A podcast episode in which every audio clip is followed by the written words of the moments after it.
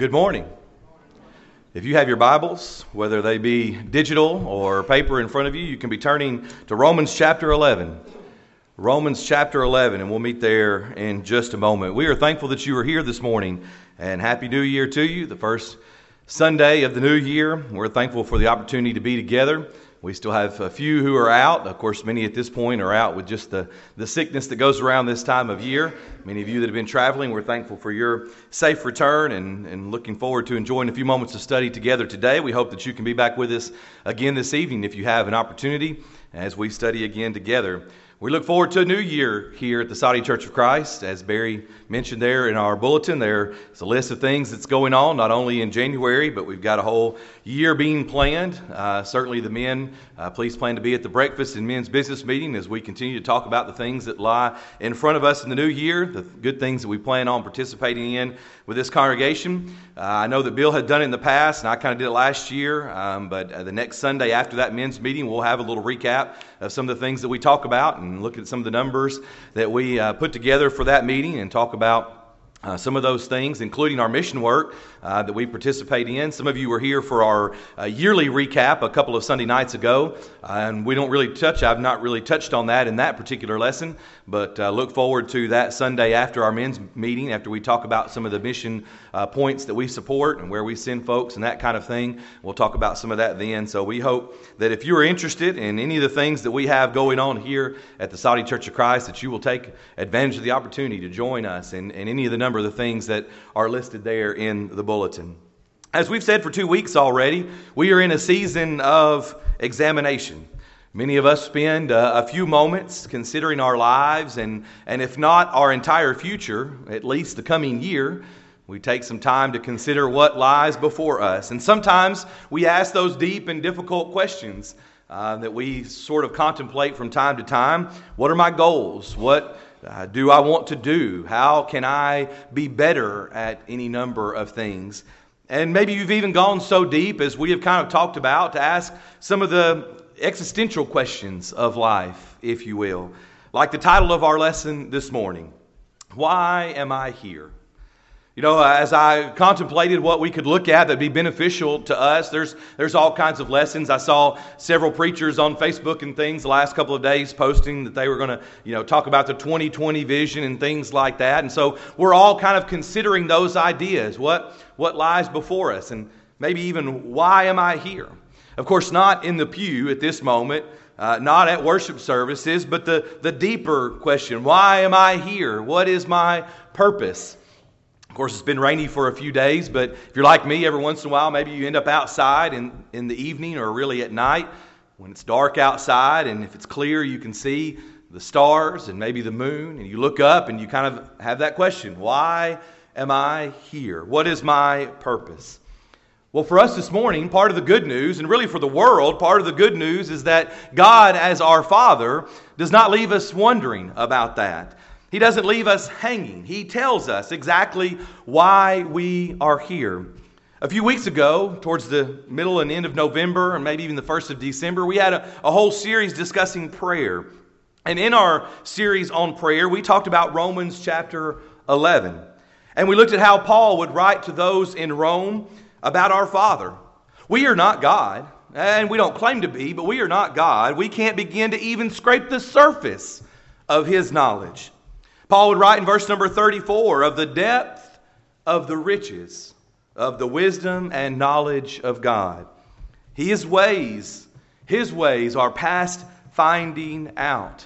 And in verse 36, we were reminded that of him and through him and to him are all things. A very sobering but honest reminder that everything in this world is about God. Everything in this life is about God. Everything around us, everything that we can list. And we even use this exact slide here in our lesson about prayer. And I had it as the first set of blanks to fill in in your outline this morning because, of course, it could be a theme for the entire year in every lesson. But in particular, in that lesson on prayer, and as we're going to talk about this morning, it helps us to be reminded that it's all about God. Your financial plans, that you've made this year is all about God. Your diet, or really your health in more of a general sense, is, is about God. Your stewardship of the things that you've been blessed with, your work life, your interactions with your coworkers, even the politically charged world that we live in, with all the issues that are constantly on our minds because they're always in the news and before us, are all about God. Your marriage, your children, your free time, it's all about God. The Bible itself opens with the words, In the beginning, God. The Bible, as we have it before us, is a book so that we can learn. It's a book about God, the universe around us, and its beauty, and its complexity, and its wonderment. The world around us, creation, is the creation of God. So, hear me out this morning. I think what bogs us down oftentimes in life is that we are trying to walk the Christian life, but we forget that it is all about God. We lose sight oftentimes of the fact that neither you nor I were designed to play the leading role in life. We were created to play a supporting role, as it were, to the God of heaven, the creator of the universe, the one to whom all things are, of him and through him and to him. God is in the lead. It is all about God. And I realize that as we meet here every first day of the week, that there's a lot of stress. There's a lot of anxiety. We all feel it in any number of things, whether it is financially or our health or our loved one's health. We feel the stress and anxiety and worry of this world. But please understand, you and I will find our greatest fulfillment. We will find our greatest fulfillment. We will enjoy our greatest contentment only if and when we fulfill our God given role. So, why am I here? If that's what we're trying to determine this morning, what is my God given role? Why am I here? If you've got your Bibles, let's turn together to 1 Corinthians chapter 10. And I don't know if you're a, a, writing in your Bible kind of person or marking in your Bible, but maybe you can have a pen ready if you are. 1 Corinthians chapter 10, beginning in verse number 31. 1 Corinthians 10, beginning in verse number 31. Paul would write here Therefore, whether you eat or drink or whatever you do, do all to the glory of God. Give no offense either to the Jews or to the Greeks or to the church of God, just as I also please all men in all things, not seeking my own profit, but the profit of many, that they may be saved. What is our greatest fulfillment? What is our God given role? Well, first and foremost this morning, I am here for the glory of God. If you've got your writing utensil in front of you and you're writing your Bible, underline that last part of verse number 31. Do all to the glory of God. I am here for the glory of God. Isaiah says in Isaiah chapter 43 and verse number 7 that God created us for his glory. Revelation chapter 4 and verse 11 You are created for God's good pleasure according to his will.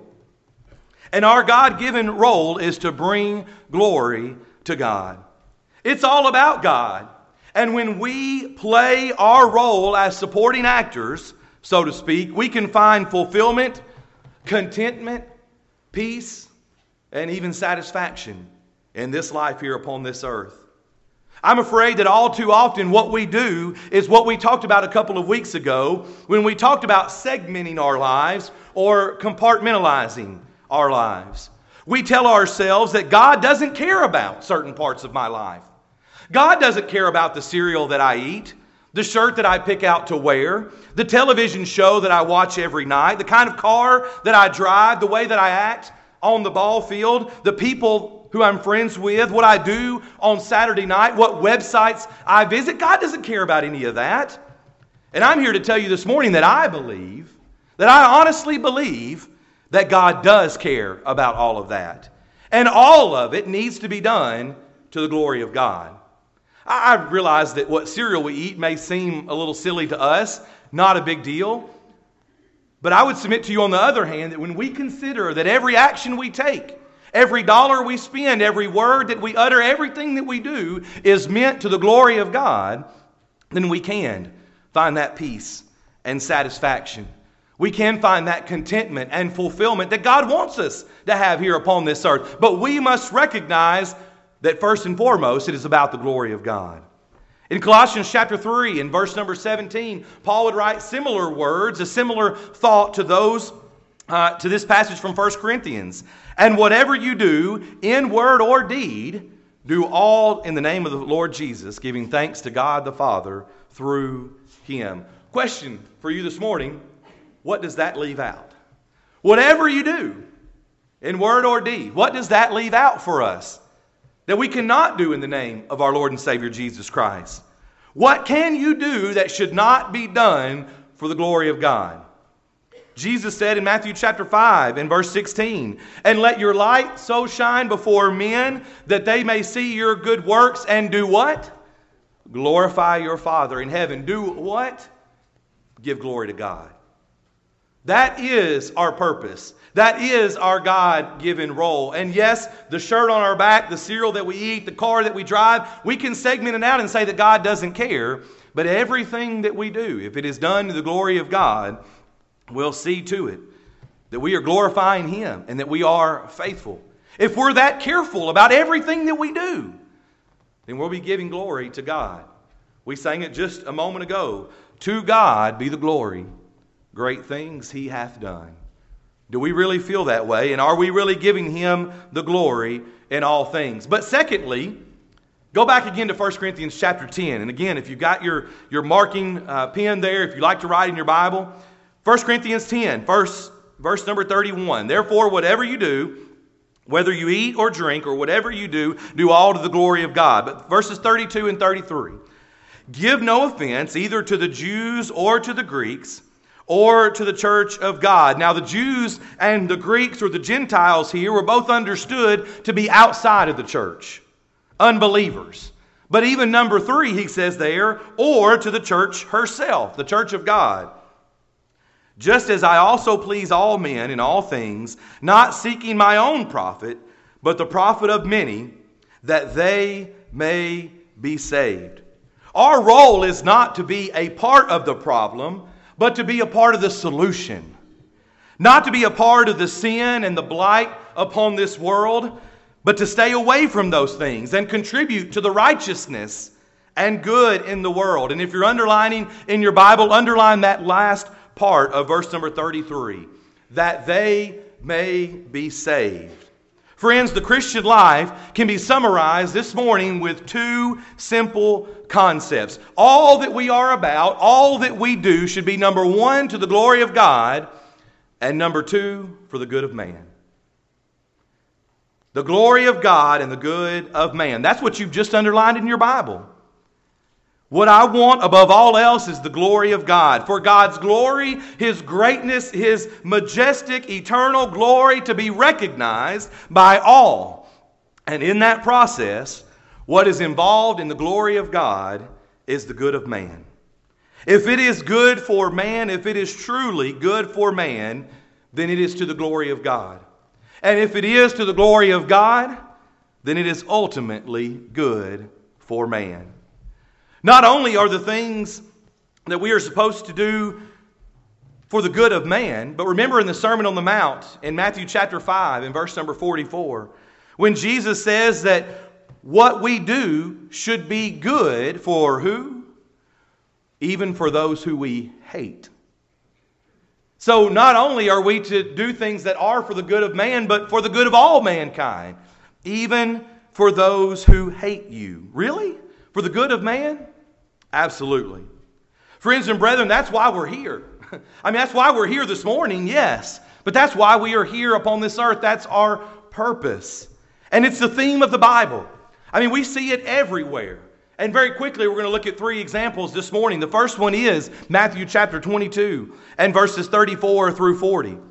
Matthew 22, 34 through 40. Do you remember the situation here? Those those annoying little gnats, if you will, those annoying people who are always following around Christ. They're always trying to catch him in something. Verse 34 says, When the Pharisees heard that he had silenced the Sadducees, if it's not one group, it's going to be the other. And in verse 35, we get that terrible group of people, lawyers. I think we only have one here. I don't know. I'm not trying to offend everybody this morning. But those lawyers that we all like to talk about sometimes. And what does that certain lawyer do? He tries to trick him. He tries to hem him in and question him. What is the greatest commandment in the law? And how does Jesus answer? Number one, thou shalt love the Lord thy God with all thy heart, with all thy soul, and with all thy mind. See, Jesus reiterates here our primary purpose. Our primary purpose here is for the glory of God. Thou shalt love the Lord thy God with all thy heart, with all thy soul, and with all thy mind. The quotation, of course, there from Deuteronomy chapter 6. Again, a theme of the entire Bible. God is first. Our primary purpose is for the glory of God. The glory of God is, should be preeminent in all that we do. But number two, secondary, the good of man. That thou shalt love thy neighbor as thyself. Our secondary purpose would be for the good of man. And he says, even in verse 40, on these two commandments hang all the law and the prophets. It is everything to us. The basis for all that we do is number one, the glory of God, and number two, the good of man. And if we will remember that and practice that, then we would see good days. We would see life upon this earth in a better state for us. Not perfect, not avoiding all the trouble, but again, beginning with what I have in the morning and what I do as I go to bed and everywhere in between. If it's meant for these two purposes, you might be surprised to find out when you focus that much upon the glory of God and the good of man, how life might just fall into a better place for all of us. Satisfaction, peace, contentment, fulfillment when we are fulfilling our God given role. It's everywhere in our Bibles, even when we move past Jesus to the inspired epistles from Paul. There's an Old Testament example given in the New Testament. Romans chapter 4. This one is not on your outline, but Romans chapter 4. From verse number 13 to the end of the chapter, there, if you're making notes. Romans chapter 4, verse 13 through the end of the chapter. The Apostle Paul gives the Romans a reminder of the greatest man from the patriarchal age that we can read about good old Father Abraham. By reading Paul's words to those in Rome, we are reminded of the promise that was given in Genesis chapter 12 to Abram that through Abraham's seed all the nations of the earth would be blessed. But in Romans chapter 4, there in verse 19, Paul describes both Abraham and Sarah as being dead. Dead?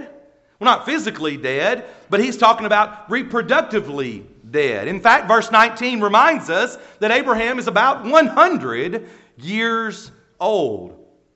So, not dead in the sense that there's no more breath, no more blood flowing, but reproductively dead, obviously, in this sense. And verse number 20 brings home our point this morning. As Paul says that no, Abraham was not weakened because of this.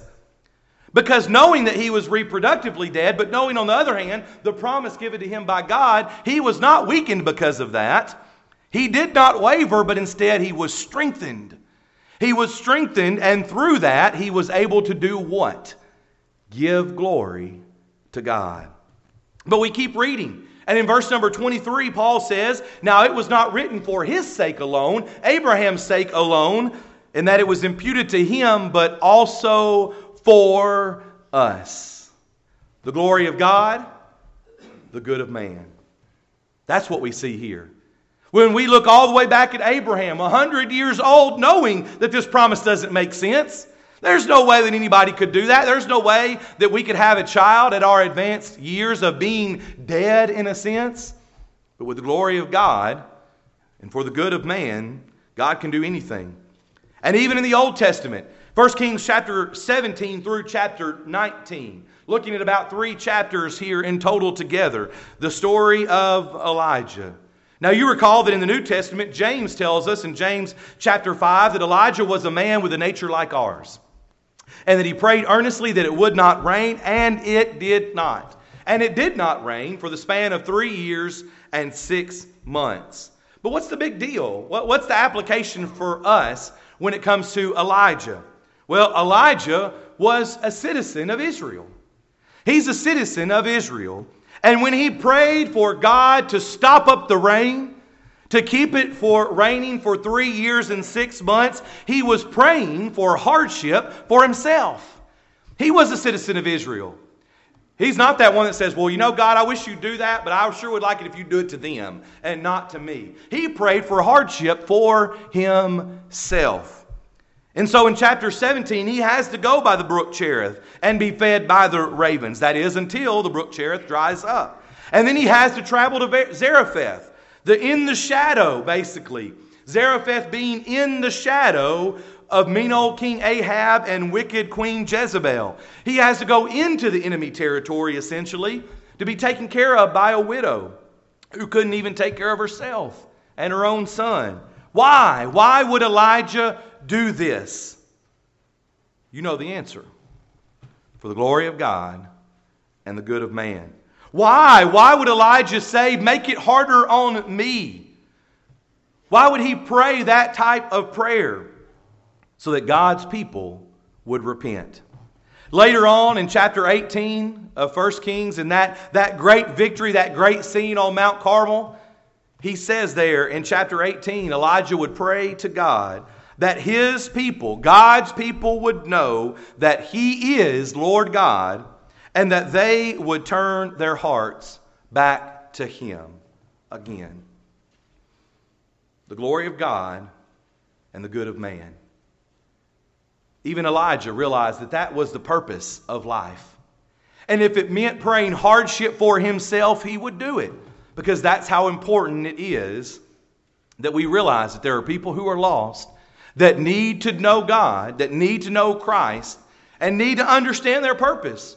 Why am I here? For the glory of God and the good of man. When we think about the theme of the Bible, Abraham, Elijah coming forward to Jesus, that is what we see. And we spend so much time and oftentimes money. I mean, I've said it through the last couple of weeks. I hope that you spend a few moments contemplating this year. Maybe you don't lay out 10 different resolutions, New Year's resolutions that you want to accomplish. Maybe you don't lay out any, but I hope you spend a few moments considering your life. We ask ourselves to do that each week when we assemble here together. And I'm telling you this morning that I can't take away everything, and God doesn't promise to take away all the worry and stress and anxiety that we feel. But He does promise us I believe in numerous places, even some that we've already talked about this morning, that if we will give glory to Him with the lives that we lead and everything that we do, give glory to Him and do things that are for the good of mankind, for those that we come in contact with, both wonderful and nice and easy, and yes, even both sometimes evil and difficult and hard. If we will do it all to the glory of God and the good of man, then we will find that peace and contentment and fulfillment. And I can't emphasize it enough. I, I, know it, again, it sounds silly, but if we begin with the cereal in the morning and we finish with what we do at night and everywhere in between, all the decisions of life, if we will consider whether or not that's glorifying God, and you know, sometimes we ask our kids that, at least we have in our household from time to time. Was that really a nice thing? You know, is that really something that Jesus would want you to do or God would want you to do? We kind of train our children to try to think that way, but yet we get too old and we get too big for ourselves and we think we're past it and we stop considering things in light of that kind of question.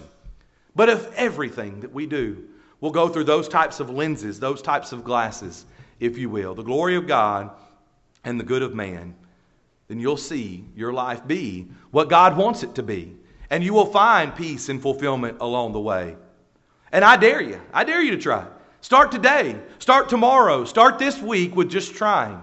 The rest of today, one step at a time, doing those things, answering those questions, thinking of our purpose here upon this earth as those two things, and you might be surprised what you would find.